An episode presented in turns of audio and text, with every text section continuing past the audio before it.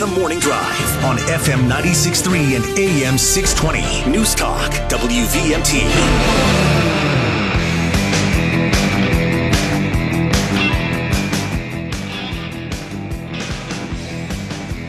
Welcome back to the Morning Drive, everybody. Joining us online now on the Morning Drive is Governor Phil Scott. Good morning, Governor. How are you? I'm good. Good morning. So, uh, Governor, let's let's start out talking a little bit about. Well, actually, before we do that, what are your plans for Thanksgiving, Governor? Um, you know, I just found out yesterday it's next week, um, so I haven't really. yeah, join the club. yeah, uh, it's it really has uh, snuck up on me. Um, so we're not really. I'm not really sure at this point in time. Um, I'm sure I'll be told uh, maybe next week. but we've been we've been pretty busy uh, with the with the flooding and some of the recovery work and working in the Barre area in particular, and trying to work weekends helping them. So I'm, I'm sure that if the weather holds out, we'll be doing a little bit more of that. How is it going? You know, I have some friends in the Montpelier area and the Barre area, both who. Um, uh, you know, it seems like it's fits and starts. They they make great progress, and then now with winter coming, you know, this guy's uh, scrambling for insulation and things like that. How, from your perspective, um, how how do you feel it's going? I mean, you like you said, you're there every weekend helping. Um, yeah, unless it just feels like you, you're just racing against time. Yeah, it really is. I mean, you can see it coming, sneaking up on you in terms of you know, just like uh, Thanksgiving um, the cold weather uh, is approaching, and and I sounded the alarm maybe a month, month and a half ago um, to our team and said we really have to start reaching out because I see too many people who are not housed at this point. They're they're they may be living in the structure, but um, they don't have any heat. Um, yeah. Some don't have electricity, and and you know weather is approaching, winter is approaching, and so we've been scurrying, trying to do everything we can uh, to to help them, but it's it's still not enough. And when you look at uh, Montpelier, I mean, they've been dealt with a couple of big blows. Yeah. I mean, certainly with the with the flooding on Main Street and so forth, and all the debris we saw in the in the pictures and the media and then they start to recover and start to open back up and uh, then the mad taco um, they, yeah. they were open like four or five days and had a fire i know i just i had just put a new sound system it's in just, Charlie-O's and yeah. uh, i just my heart breaks for them i don't yeah. even know how no, to I mean, even you, know, just just dealt another huge blow i mean after rallying uh, with all kinds of support uh, but i don't know how much you can take and then R.K. Miles uh, the know. local building supply, they uh, they burned to the ground. So it's uh, it's tough in Montpelier, um, but but I have to say, um, and I, I, think I've mentioned this before, but when you look at the amount of debris, Washington County got hit probably the hardest. Uh, not to to discount everything we've seen in in Windsor and Ludlow and and uh, Hyde Park or I mean Hardwick and and Johnson and, and so forth. There's many, many other areas that have been hit very, very hard. Um, but as a whole, Washington County got hit the hardest. And when you see the difference between Barre and Montpelier, and, and we saw it all, you know, all the debris in the streets and so forth for weeks and weeks and weeks. Um, Barre uh, had three times uh, the amount of debris uh, that we've taken out of there than wow. Montpelier. Uh, wow. Uh, so that kind of tells the whole story, and, and huge, you know, 50 homes in a neighborhood uh, that all have been affected. So. Yeah, uh, well, that's the area we're concentrating on. At mobile home parks in Berlin uh, as well. There's two uh, in particular, and it's just and and in one one of the mobile home parks in Berlin, every single home was hit. Every single there were 30 yeah. of them all gone uh, and um, and you know you did, you just did point that out because you know the the the the Montpelier was was a little higher profile because it was the business and it's the center of town, but right. really the actual impact of of human life. Uh, the businesses, just the, the owners went home, but right. but the human life, the homes themselves, uh, that's where Barre really took the brunt of it. I remember when we had uh, we had our fire at my business probably 10, 12 years ago and um, and and I remember thinking, you know, how as devastating as it was, I could at least go home. Right. You know, I, I went home, you know, to sleep in a in a, in a warm bed with you electricity and so yeah, forth. Yeah, yeah, exactly. And and this was in the middle of the winter, but those who have their homes affected uh, don't have that luxury. They, they, they don't have a place to go. Mm-hmm. Um, so again, I, I, think at this point in time, there's still more that can be done. We still need to help. Um, it's going to be a, it's a long recovery. Uh, it took us a decade to recover from Irene, and, and this is going to um, be bigger uh, in terms of uh, dollars than than Irene. Uh, so we just have to to keep that in mind. Governor yeah. Phil Scott, uh, Vermont's governor. If you have a question for the governor, give us a call on the McKenzie Country Classic hotline. Don't wait to the last minute. Triple eight four one four zero three zero three. Governor, I'm sure you uh, saw on the news the other night. Uh, I believe it was, it was two nights ago. I think the spate of things that happened in Burlington, all on one in a span of just a few hours. There was a uh, gunshots fired on Main Street. Then two men, found, two people found dead on Decatur Street. Another person with a shot in their foot or their leg, and then the their Burlington police station basically set on fire. Um, what do you think of what's going on in Burlington? Yeah, well, first of all, I, I um, think about the challenges uh, that the BPD is facing at this point in time, and they've done a great job in the face of some really, really difficult challenges imposed on them. And and you don't have to look back very far to see how that that started. Uh, you know, with the defunding of the uh, the police and the vote that was taken by the council and so forth. Um, that had to have a huge effect on their morale and and certainly uh, in their recruiting. So they've rebounded. Uh, they're doing great things, and and we need to do everything we can to help them. And we've been deploying state police to downtown um, over the last few months uh, when uh, on a volunteer basis uh, from our VSP standpoint. And uh, we're willing to do whatever we can to help within the resources we have. We we uh, we were part of the narcotics unit. Uh, we we embedded that in, in Burlington for a number of months, but it took away from other areas as well. And we're seeing, you know, when you're putting your finger in the dike uh, throughout Vermont, um, you can see that it it just comes out in other places. And and the number of deaths we've seen uh, over the last couple of months uh, throughout the state in rural parts of the state, but places that we'd never think about having uh, this happen, like in Eden and uh, uh, Wheelock and and Washington and so forth, and and um, it's all you know uh, the, the majority of not all of it, the majority of it is is all uh, drug related. Uh, there's a root uh, cause there, and um, and they may not be connected um, uh, directly, uh, but uh, certainly through that thread of the, the drug issue that we face here in the in the United States and in Vermont as well. Yeah, I I think um, you know that it is one of the things that you know the the drug task force seems to be making some some high profile busts, and then now we're seeing this this is a, a, different level that I didn't think we would ever anticipate.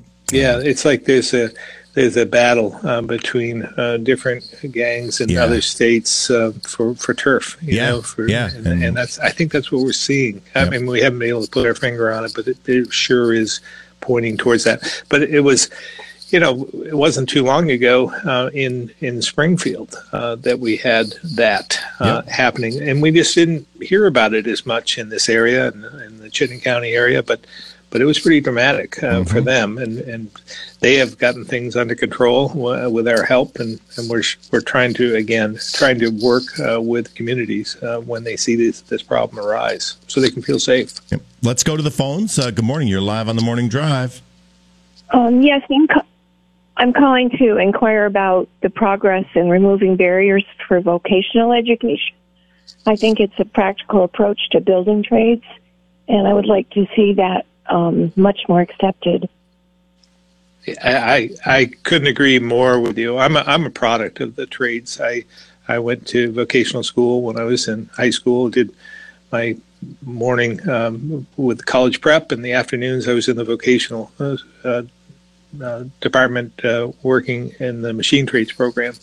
Um, so I've always uh, had an affection um, for that, and, and we certainly have seen where we need more people focusing on the trades. You know, if we want more housing, we need more tradespeople. We need, you know, everything that we do is is uh, is really um, based on on the trades. Uh, we need we need to refocus that, and, and in fact, we're using some of the what we've seen in the, in the mobile home communities and the devastation they face. Uh, and we're going through and de- deconstructing many of those homes, but there have been a few uh, that um, that are worth saving, salvaging, and uh, we've got like four CTEs in the state uh, that took me up on my offer of uh, giving them some funding. Yeah, and we're bringing them uh, those uh, CTEs. We've we've got two over at Riverbend in uh, Bradford. Uh, we're going to bring one to the one in Spaulding, Lamoille, and Enosburg. So nice. it's it's a kind of a pilot program that I think is going to be necessary because, again, as I've seen when we look at some of the mobile home communities they need some help too. These these units are getting older, and, and, there's no one that wants to work on them and refurbish and renovate. Well, yeah, and they can't afford it either. No. So so I think that the, you know there's a, there's a way that we can maybe incorporate uh, some of the real life experiences uh, into the CTE centers, and, and this is one. And I'm going to go over and talk to the, uh, kids at the CTE program at Riverbend tomorrow. All right, and uh, talk to them about my vision. Great. Let's grab another phone call for you. Good morning. You're live on the morning drive. Good morning, Governor. I know you've said that Vermonters don't like endless campaigns, and you probably won't give us an answer. But do you know if you're going to run for your election or not? I'm not asking you to tell us what the decision is, but yeah, do you I, know I in your gut? Yeah, I don't know. Um, I, um, you know, it's been eight years now. Uh, that's uh, pretty much the life expectancy of a uh, of a governorship. Uh, Governor Douglas was eight years. Uh, Governor Shumlin was six. Uh, back in the early days, they served one term, and so Howard Dean was five terms.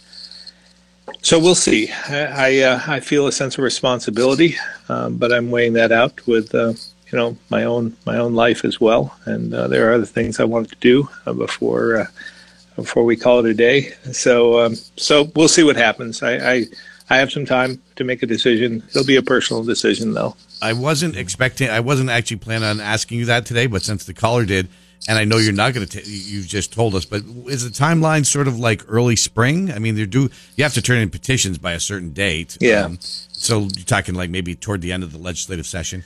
Yeah, we'll see. Uh, you know, I don't want. Um, again, I don't want a, a campaign uh, to affect the legislative session, uh, one way or the other. I mean, a decision. Right um, could have an effect on on the flow of the of the the Senate and the House, and and we have so much work to go, too much work to do well, uh, to let that get in the way. To that point, too, as I'm reading on Digger, there's a new coalition that's calling for a a three percent tax surcharge on uh, income exceeding five hundred thousand uh, dollars. You know, our, you, uh, from a, from a, a lot of our perspective, is you are the the the check and balance against this? I mean, it, um, with the upcoming session, what what do you think are your maybe your top two or three priorities that you're going to be looking out for, trying to balance against the the, the session coming in with the, such a super majority uh, on the left?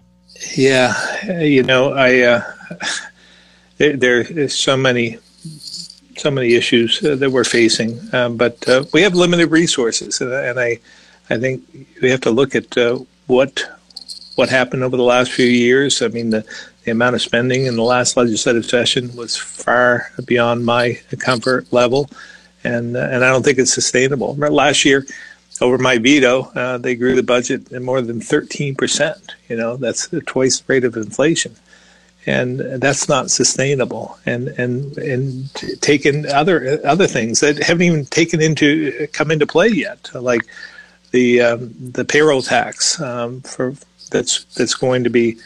Uh, we're going to be um, uh, everyday Vermonters are going to have to pay. Uh, yeah. State government's going to have to pay as well. I mean, we're we're that's going to cost us more money. And and then the uh, the pension reform that they they said that they took care of a couple years ago um, um, with an unprecedented amount of money, and, and I and I vetoed that one because I said it didn't go far enough the pension reform, and here we are with a two hundred million dollar deficit uh, this year. So w- we have some realities that we have to face, and and we're already one of the highest tax states in in the country.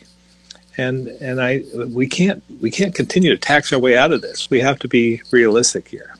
Yeah, we do. All right, let's go back to the phones. Good morning. You're live on the morning drive. Good Good morning, Governor. Uh, I just want to say thank you for being uh, the fiscal, uh, fiscally conservative person, the only one I think in all of uh, Montpelier. Um, I'm a select board member from Highgate, uh, calling quite a bit. One of the things our townspeople are talking about, it's like a ticking time bomb, is the Affordable Home Heating Act. Um, really bad idea from the start. It's not going to work. We all know that. But uh, is there anything you can do while you're still in office to uh, curtail that? Good question. Yeah. Well, uh, certainly we'll hold their feet to the fire. Uh, as you probably know and remember, I, I vetoed that um, because I didn't think that we should be punting it over to the Public Utility Commission for them to decide what to do. Uh, I said that it needed to be debated uh, right in public, right in, um, by you know representatives and and um, and uh, so that we're we're transparent And and we- uh, and we'll make sure that's what we're going to try and do uh, as we work through this process. Uh, we want to make sure that it is transparent and that people will get to um, have their say in some way. Yeah, and as Rob Roper, he was just on our show the other day, pointed out they are in full on planning mode, uh, hiring people, and uh, it, it, it, it it really is all happening uh, as you you just said, kind of behind the scenes. Governor, Well, yeah, I mean, think about. I mean, again, the last session, hundred million dollar uh, payroll tax, twenty percent increase in DMV fees, uh, base spending growth of more than twice the rate of inflation, and then on top of that, this potential one hundred eighty million dollar in costs uh, with this affordable heat, so-called affordable heat standard.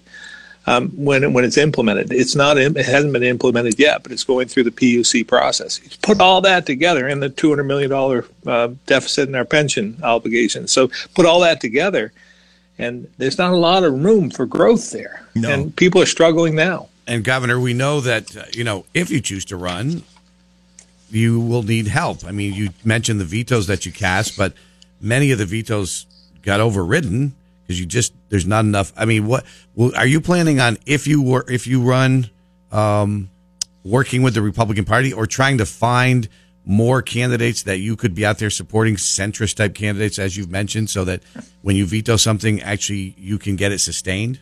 Yeah, uh, regardless of whether I run or not, I, want to uh, to help anyone who who wants to to uh, forward themselves with common sense centrist candidates. I think uh, are the answer, and um, with some just some common sense and fiscal responsibility. Uh, if they if they, I don't care what party they're from at that point, if they have common sense and they're fiscal, you know, fiscally conservative.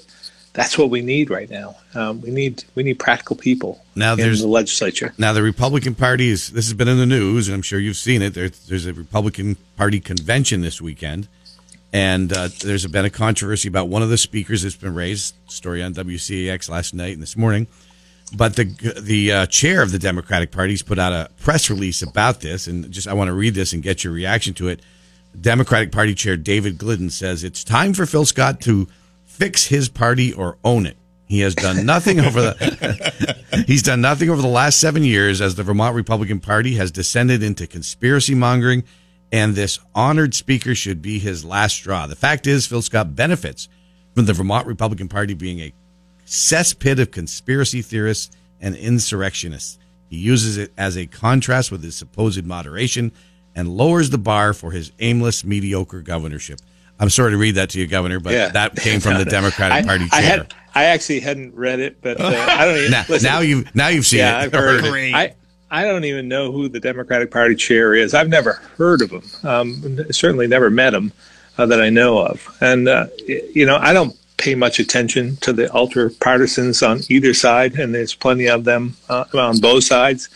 Um, but um, I think the good news is the vast majority of Vermonters could care less what the hardcore partisans have to say uh, on this on any of these issues. So I guess they have their role to play, but um, but I I do think that Paul Dame has been doing a, a great job in trying to pull people together, a really fractured party together, and it's uh, it's difficult. Um, it's it's so polarized throughout the country, and uh, certainly here in Vermont as well. So he's doing a great job. Um, and I'm happy to hear the Democratic Party chair is is hoping uh, that the Republican Party is fixed. um, maybe we can get his help in doing so. And so are, are you concerned about this speaker that they talk about who apparently was involved in the January 6th event? And Yeah, I you know again, I saw uh, where they were having a speaker in, and I saw the name, but I didn't know who that was either. Uh, So um, so I'm I'm just can't comment on that. I just don't know who the person is. Let's go back to the phones for you. Good morning. You're live on the morning drive. You there, caller? Oh, I lost her. Well, uh, let's go down to the next one. Good morning. You're live on the morning drive. Yes, um, Governor, I want you to know that in my estimation, you're one of the finest governors in the United States. And with our, the leadership that I see our state have, uh, has in Washington and here, with the retirement of Mayor Weinberger, and if you decide not to run, we're going to be in a world of hurt. So I am begging you to please run. all right, Governor, begging you, literally begging Yeah. you to run. Well, I, I you know I thank you uh, for that, and um, um, you know I, I I do feel a sense of responsibility, and and I want to make sure that Vermont uh, continues. We've we've done some good things over the last six seven years. It hasn't been easy, uh, but we've been through a pandemic and floods and so forth, and we've received a lot of money. We've invested a lot of money. We have a long ways to go. Um, and um, I just hope that we have the right ingredients uh, to take advantage of everything that we have to offer here. Mean, and it, Vermont's a special place, and and I want to make sure that it's healthy too, and uh, and that all parts of the state, all 14 counties, uh, have an opportunity uh, to revitalize their communities. I, I, I, you know, I came from Barre, Um, saw yeah, the population has dropped there, uh, fallen on hard times due to uh, you know the changing economic reality of the world. Um, but there's some opportunity there too, and I see it in other places uh, throughout the state. So Yeah. We'll see what happens. We're almost out of time, Governor. Uh, do you do you? I went to the press conference by Mayor Chief uh, Mayor Weinberger and Chief Jon Murad after the spate of deaths and other things that happened a couple nights ago. One of the things they pointed to was they thought firing off a weapon like happened, uh, gunshots, should be raised from a misdemeanor to a felony. That's what they were calling on for the state to do. Uh, just at first blush, what do you think of that idea? Uh, was that something that you would look at as pro- pro- potentially proposing? And do you think there are any other state laws that need to be changed in regard to retail theft, for example? Well, I, I, I would say uh, the answer is yes on the second question. Uh, we need to make some changes. We'll be we'll be coming out with a whole uh, package of common sense uh, proposals uh, to, to for the legislature to consider. And I think the pendulum has swung too far uh, to the left uh, in many different ways, but in in terms of um, uh, law enforcement in particular. Um, so I think we need to get back to the center. And some of the changes we've made, we may want to reconsider. And uh, we'll have some other ideas as well. So look for a pretty broad and big uh, package there, as, as well as um, in the housing uh, sector as well. All right, we'll be looking for that. Governor, uh, any want to give us a quick Thanksgiving Day message for Vermonters? Yeah, well, again, I hope everyone enjoys uh, family getting together and so forth. Um, but um, but if you have an opportunity, um, if you can uh, get out and, and help out your community, and there's so many opportunities to do so. There's nothing better than getting involved in a project, seeing it through, and seeing the benefit of that. Um, it's it's really powerful, and we just need more people stepping up uh, to help out. That's a great All right. message. Thank you, Governor. Happy Thanksgiving to you and your family. And uh, listen, if you don't have anywhere to go, I got an open seat at my table. well, thank you very much. I'll keep that in mind. Governor, keep that in mind. He says, I make sure I'm somewhere else. Thank you, Governor. Happy All right, Thanksgiving. you take care. Thank All you. right. You too. Thank you, Governor. All right, well, we're going to take a quick break. We're going to uh, check in with uh, ABC News. A minute's got the headlines, and we got the forecast. It's going to get warm. And then we're going to talk to author Mike Richmond. It's going to be a great conversation. Keep it right here on News Talk WVMT.